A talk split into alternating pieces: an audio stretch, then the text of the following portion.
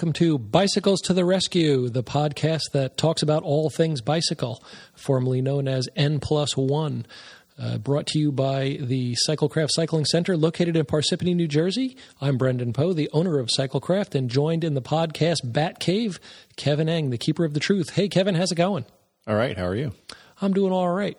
Uh, as we had discussed last time on our first inaugural episode of Bicycles to the Rescue, uh, all of the thousands of topics that are possible to uh, talk about, I figured I would uh, either make people happy or piss people off in the very first uh, full episode hmm. where we talk about climate change. Uh, it's a hot, hot button topic the these C days. Word. The big C word.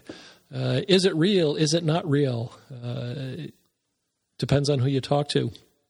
Uh, if you're looking at social media these days, if you're, you know, depending on who you're friends with on Facebook, uh, there are a lot of people that are are, are for or against. Uh, and it seemed that it was depending on your personal political leanings uh, that your opinion would lean one way or the other, whether or not climate change A was real, and B whether it was caused by humans or not. Uh, there was an article uh, that I had pulled up uh, done in Oregon where they asked people, uh, you know, whether they believed in climate change or not, and what their political uh, leanings were. And it turned out that there were certain people that uh, agreed that uh, climate change was in fact caused by people and that it was real. and then people with a different political leaning had decided that uh, while there was some evidence that the climate was changing, that they weren't convinced at all it was caused by humans, and there was nothing we could do about it. Um, so what's the what's the latest? I know you were looking at an article earlier uh, about that very topic. What do you got? Uh, so, as of recording uh, today, this is November sixth, two thousand nineteen. Um, there was a, a group of uh, 11,000 scientists and researchers from around the world who published a a study basically of um, basically declaring that planet Earth is in squarely in a climate emergency or facing will face one in the very near future, um, based on solely based on human activity solely based on human activity. So that's uh, and, and, pretty much every all the all the side effects that would or basically the causes of it are almost entirely from human activity. Interesting. So I, I, read another article this morning, though, that somebody else had posted that had said that uh, that you know people are pointing at the wildfires in California as being, you know, they're saying, look, see, climate change is causing this, but when you know there there are people in the Forest uh, Fire Service who are trying to point that that it's not net, you know it's not just that it's climate change.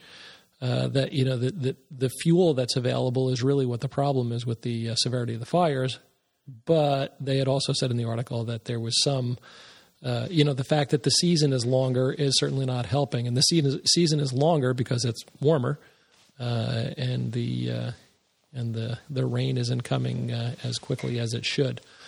Um, so anyway, there, there's there's lots of this this back and forth on whether or not uh, climate change is caused by humans. so I guess one of the questions I would ask is: Does it matter if climate change is caused by us or not? I think it. I mean, I think it does um, because human activity is something that the planet necess- wasn't necessarily, or the level of, of human interference, I guess you could say, interference or influence on the planet. I don't think our ecosystem was naturally equipped to handle it. Clearly, um, if that's again, if that's what you believe. Um, certainly other factors that are purely natural, so to speak, also um, you know contribute to say rising sea levels or rising global temperature. Um, that's certainly not uh, not out of the question. Um, but that being said, I think that human activity is not making it any better. Let's put it that way. Good point human activity is probably not. We're not it may not be. It may. It may not be making it worse, but it's certainly certainly not making, it, better. it, better. Absolutely. So I guess uh, in in terms of how we're feeling about you know how what we can do to mitigate any of the things that are going on. Um, I, I'm I'm going to go out on a limb and I'm going to say it almost doesn't matter whether or not the changes are caused directly by uh, you know human uh, activity or uh, or not. Um, but that any of the things that we're that we're able to do, we may as well do them because they probably won't do any harm. True. So, if you look at the media, or you look at Facebook, or you look at Twitter, uh, there are definitely some people that believe that the media says there's a climate change crisis. Some people believe the media that says it's not happening, uh, depending on uh, what your political leanings are. Uh, and does it matter what the degree of the crisis really is? So, uh, if you believe the climate is changing, was it created by us or was it naturally occurring? And if you don't believe the climate is changing, well, I'm going to go out and say you're probably just not paying attention. If you look at some of the data that's available, uh, things like you know rainfall amounts are increasing, storm damage is getting more expensive. Uh, ecosystems in various places around the world are in fact changing. In fact, there there are are places that were you know that used to be cold all the time that are not cold all the time, and there are uh, are bugs and bacteria that are emerging that haven't been around for tens of thousands of years because of the ice is melting. True. Um, I I have to I don't have it here right now, but there was certainly an article uh, I read a couple of weeks ago um, where there's certain ish, uh, areas of Siberia um, where there's permafrost, which is essentially frozen soil um, that's been frozen for however many centuries or longer. That is now melting, and there's and a lot of scientists are concerned that there's things you know microbes any any number of chemicals or substances that have been locked in that permafrost that are now basically coming out into the air and they have literally no idea what they could be or what possible effect they could have. Did, not there, wasn't there a woolly mammoth uh, or two that they uncovered uh, there as well? I that I don't I didn't read about that. I, th- I, think that was the, the, the place where they're coming from. So maybe uh, the uh, was it the uh, uh, Jurassic Park movies are right. they're going to start cloning. Yeah. in, in addition to having microbes that'll kill us, they're now going to clone woolly mammoths to see if they can bring those guys back to life. I think there was another one I read that um, along the um, the ascent on Mount Everest. Um, a lot of the um, bodies of climbers who have died on that are now being uncovered because the snowfall is going, or the snow cover during the warmer season is not coming back as quickly as it usually does. So the bodies are becoming more uncovered um, recently. Yep. So stuff is melting, whether you're, uh, regardless of what your politics are, it appears as though ice around the world is in fact uh, melting in certain places that it normally wouldn't. Um, so here, you know, here's one of the, the hardest things about this is that because I have lots of friends who are, you know, who who lean one way, and I have lots of friends who lean the other way, uh, and and I I do have my own personal leanings that uh, I you know I don't try to hammer people over the head with them, uh, and and I'm I'm certainly uh, happy to allow people to, you know the, the, the space to have their own opinions about things. Uh, but it gets hard because if one person has a point about something and they say, "Well, go ahead and look this up," and they'll cite articles or or uh, you know people that they heard saying one thing or another. So I say, okay, well, I'm going to go look that up, and uh, and then I go ahead and I Google something uh, related to a, a topic that might have something to do with climate change uh, or any of the other things that are, are ancillary to it. Uh, and when you look at all the stuff that comes up, it's like I feel like my head is going to explode. Like, how would how would I possibly make sense of any of that? True, and I, I think that's certainly a challenge. I mean, that's not a, a, discredit to anyone who's making a you know a, a concerted effort to educate themselves, but I, I really think that probably most people, average people, either don't have the the knowledge to really interpret a lot of the information that's out there. And that's not again not any demerit on those people. Uh, a lot of it is scientific research and and the published the the publishing of that which in my experience it's not very easy to decipher for the average person because it's written by scientists for scientists.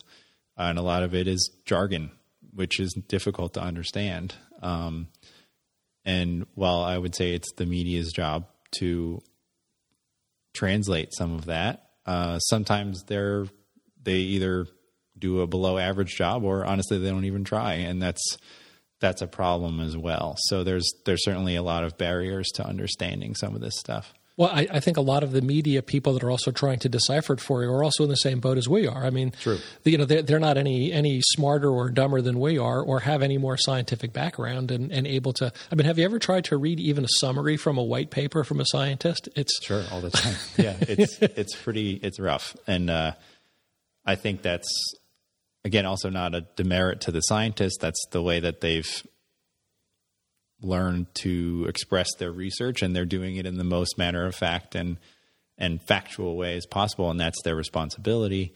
Um, and i guess it's up to other institutions to translate that and i think that's where the problem is is that a lot of people would rather um, exaggerate some of the information in there and cherry pick cherry pick some some clickbait pieces of information rather than actually interpret it in any meaningful way. So that's what I'm finding is a problem. I have no ability to vet any particular thing that I read one way or the other. Uh, whether it was somebody from the Woods Hole Oceanographic Institute, I don't even, you know, it's like I can't even, I mean, I never met the guy that wrote the paper. So it's, you know, how do I know whether he's real or not? It could mm-hmm. be something that, that, you know, that, that somebody, uh, you know, somebody uh, you know, in, in a in a cabin in the woods somewhere, just wrote something phony and put it on the internet. I mean, this, I think this is the problem with the internet is there's no way to really figure out if something is true or not unless I'm not going to go to school and get a four year degree, uh, you know, an undergraduate degree in in chemistry and then get a master's degree in climate science. I mean, you know, there, how, how do you vet anything that you're you know that you're coming across? True. And in well, I guess in a in a former life, I guess uh, I I do have a bachelor's degree in in journalism. Um, and the way that I was taught to, in in the case of you know, uh, publishing articles or media about scientific research being released, there is a degree of interpretation that has to happen. But if you're writing for a very general publication like a national newspaper or or I guess more more contemporarily a, a website, a, a mainstream website, um, these articles really don't have the the ability to be long enough or detailed enough to explain the nuances of a scientific research paper, um, and that's unfortunate because a lot of the nuances really where is really where the heart of that information is, and the media that is supposed to explain it is not equipped to uh, communicate it. That's hard. It's very difficult. so, so at, at a, you know, I, I, get to the point where I just lock up and go, well, I don't, I don't believe anybody about anything. But on the other hand, I, I can look around that I can, and I can, based on my own eyes and ears and experience and, and listening to what people say and what they don't say. Uh, and also I look at things that people say with, uh, the, through the lens of what does this person have to gain by either lying to me or not lying to me. True. And and if you know, and, and you kind of give the smell test to things. It's like, well, you know, if somebody, uh, I will put it this way: if if there's a scientist who was hired by Exxon Mobil to tell me that, uh, you know, that the burning of fossil fuel was not, you know, responsible for, uh, uh you know, the the atmosphere warming. I would say, okay, well, I have to take that with a little bit of a grain of salt because they are hired by the people who have a vested interest in us continuing to burn fossil fuel. That's what you know that that's their business.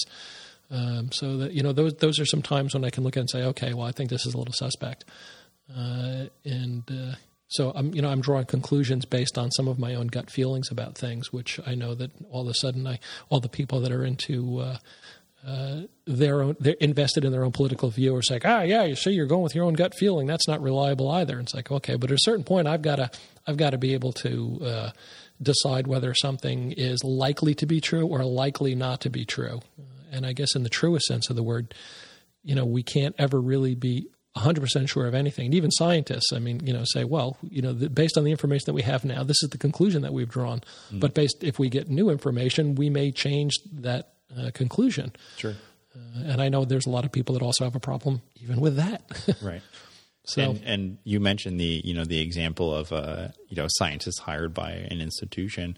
Um, that and even that information you probably had to dig pretty deep to find out that those scientists were not researching on their own accord. They pro- certainly not you know shouting off the mountaintops that hey ExxonMobil hired us to do this research here it is they probably buried that pretty deep in there somewhere so it takes a certain amount of of patience and and uh, detective work to to be able to vet that something like that so we might come to the conclusion then that well since I can't really know one way or the other anyway you know what do we do moving forward what how do we how do we behave now uh, you know as as humans on the planet uh, and, and and I'm going to just jump out for a second. I'm going to say this: I don't have any kids. I don't I don't really have any investment in the future beyond the next. I don't know if I if I live to be 108, that's only 50 years from now, mm. right? And and I know some of the data says, well, you know, there's going to be you know some food insecurity uh, issues in the next 30 to 40 years. It's like, oh, maybe that maybe that'll be a problem for me at some point. But the truth is, is that you know, for for an individual right now, why should I care? does it really matter to me whether or not you know uh, your kids are going to have a, a, livable planet? Uh, you know, I mean, morally, is that uh, do I have to take a moral position on that? Uh, and and for people that are that are, are vested in a political point of view that wants to deny the science and say, well, you know, we're we, we have to stop acting so silly about this. Is that you know they're taking chances with you know if you're Kevin if you're planning on having kids in the future you know th- this is this is going to be something that's going to impact them. But why you know why the hell should I care? True. And and I think the and again as as a person of the younger generation who most likely will have to shoulder the the consequences of not acting on this now. Um, unfortunately the people who are in power at the moment don't have a vested interest in them in themselves to to change the way that we're that we're operating. And they're basically gambling with the livelihoods of other people and younger generations who will have to shoulder the consequences of that and i think that's for elected officials that's highly irresponsible in my opinion uh, again i may be biased again because of the generation that I belong to. Um, but that's you know that's something that I think about a lot. So the the uh, the the stuff shirts that uh, are are in power now, maybe they aren't thinking about your future, but uh, I would I would almost I would I would say that that's an that's an immoral or amoral position for anybody to take. I mean I don't I don't care how much money you have invested in a business if you're saying well I'm going to do what I need to do today to have corporate you know quarterly profits at the expense of, you know, many generations of human beings living on the planet. Uh, you know that that seems that seems a little amoral or immoral and irresponsible to me as well. So let's ask the question then: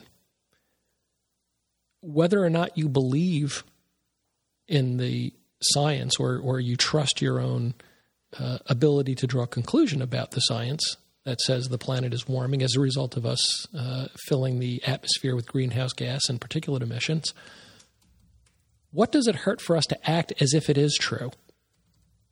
And that's a question that, that people are, are saying. Well, you know, you can't just you can't just scrap the uh, you know the fossil fuel economy the way that it exists now because of you know the, the, the infrastructure exists you know for, for the whole the world economy operates on the infrastructure that's built around you know burning fossil fuel for energy and for transportation et cetera um, so what does that what does that really look like if we say all right let's let's move to a a different uh, fueled economy a renewable fuels economy is there really you know is, is there really an economic disaster uh, involved in that and uh, I did see, and there's another one of those things where it's like I, I, I Googled that question.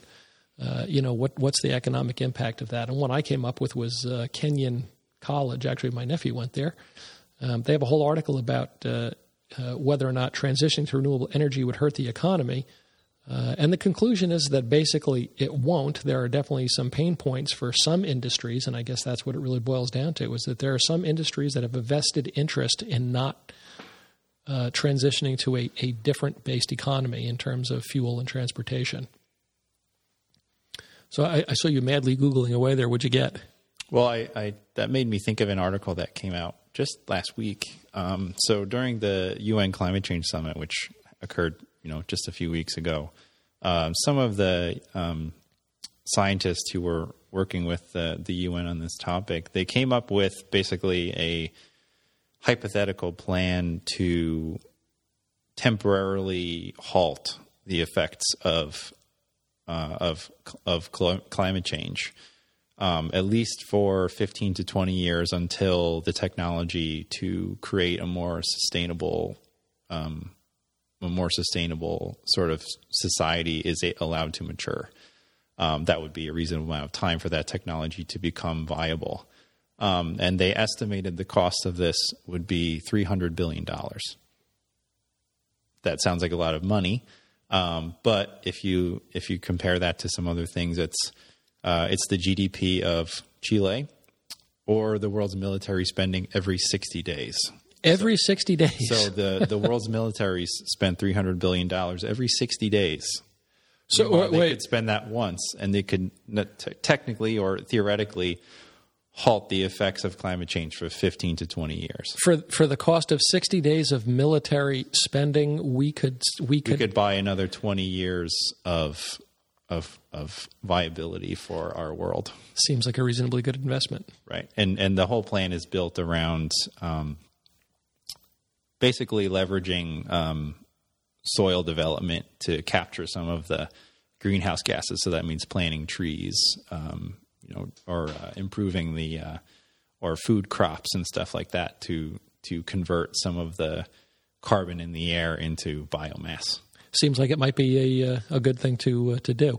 Now, I'm imagining. Uh, was that an article that uh, you saw? Where'd you see that? Is it? Uh, well, it was it was published by the by the UN, and it was you know kind of parroted out by various places. Um, but uh, it was pretty compelling. It, would be interesting to look at the commentary on that. That was yeah. how many people are are like, ah, that's that's ridiculous. You can't do that, or there's no reason, or blah blah blah.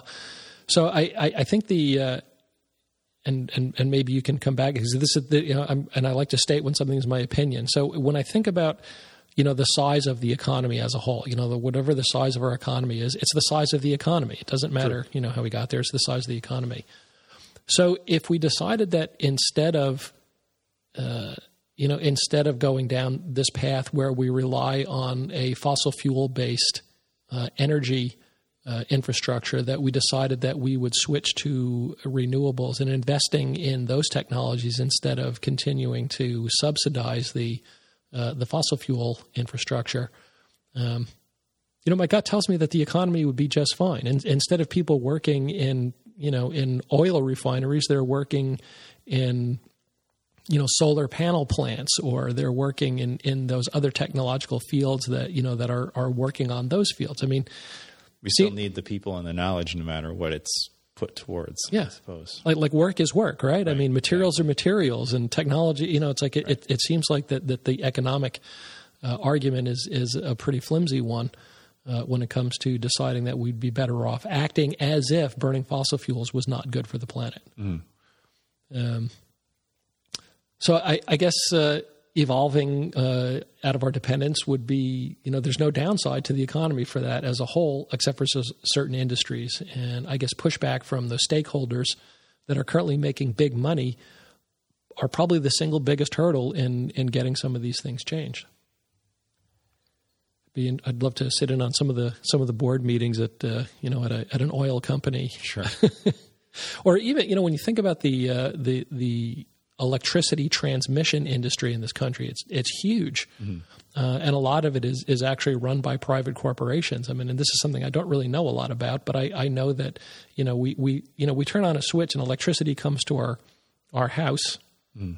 uh, and we and we send money to a public utility every month. But these are you know these are corporations that are are you know are publicly funded and mm. and have shareholders, et cetera, et cetera. Those guys have a lot invested in the status quo. Sure. Right? I think that's the probably the biggest hurdle to that is uh, there's certainly a billions upon billions of dollars tied up in what we know as the status quo. And changing any of that in any meaningful way is going to upset the people who have that, like you mentioned, that vested interest in that. Um, and I think the uh, the belief that a, a corporation will or should act ethically is suspect. Um, I don't think that uh, a corporation corporations will act ethically unless forced to, and that's just my opinion. Um, but uh, that's you know I think that's one of the hurdles that that we have to make, and and governments are going to have to take it upon themselves to regulate these corporations if they want to make any meaningful change. And uh, unfortunately, a lot of these companies hold the economy hostage in many cases, and governments are afraid to mess with that. Well, because the governments, a lot of the governments are, are funded by that. And I'm not even just talking about the United States. I mean, it, it's obvious that uh, that there's a lot of uh, a lot of money tied up in the politics here, but even around the world. I mean, if you look at, uh, you know, I'll, I'll, go out on a limb and I'll, I'll throw Putin under the bus. Uh, you know, Russia is is basically you know they're they're all about the fossil fuel, and and uh, Vladimir Putin is the richest individual human being on the face of the earth. I don't think a lot of people are aware of that, uh, but that's a guy that has a lot of vested interest in maintaining the status quo, and he works pretty hard at it, um, from what I can tell. Um, so I guess uh,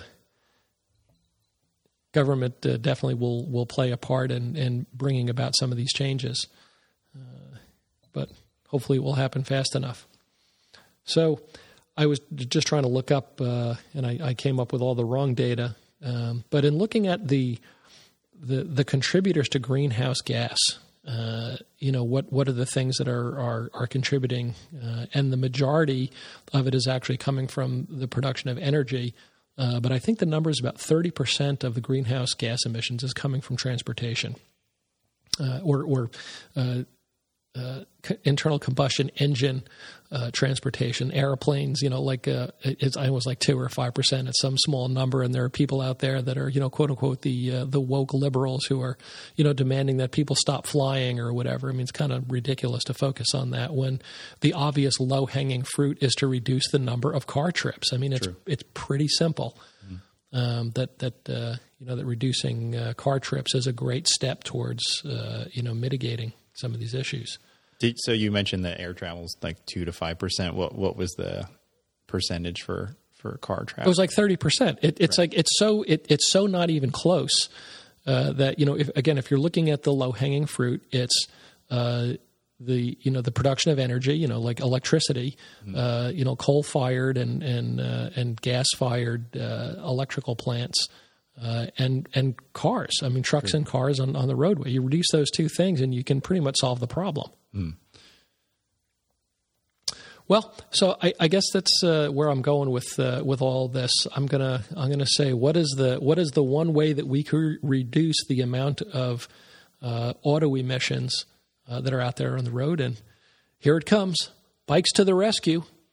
So again, a bicycle is a really simple way to reduce the number of car trips.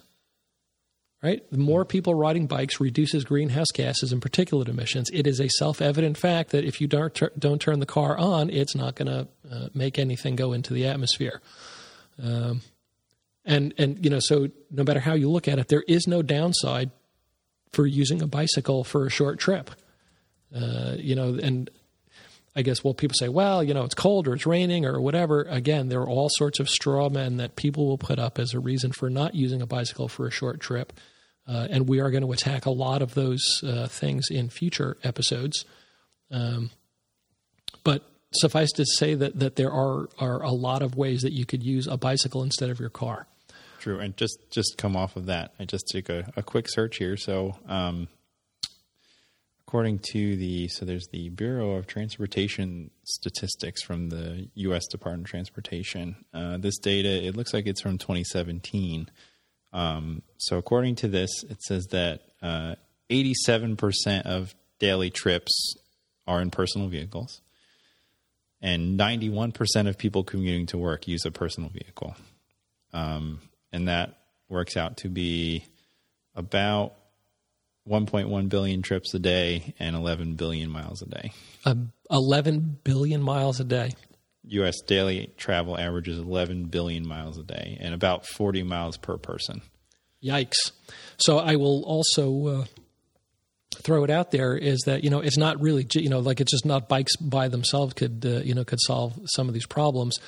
But if we think about the mass transit systems that we have in this country, they are a joke. There is we are we are so far behind uh, the the curve when it comes to high speed trains and and rail corridors.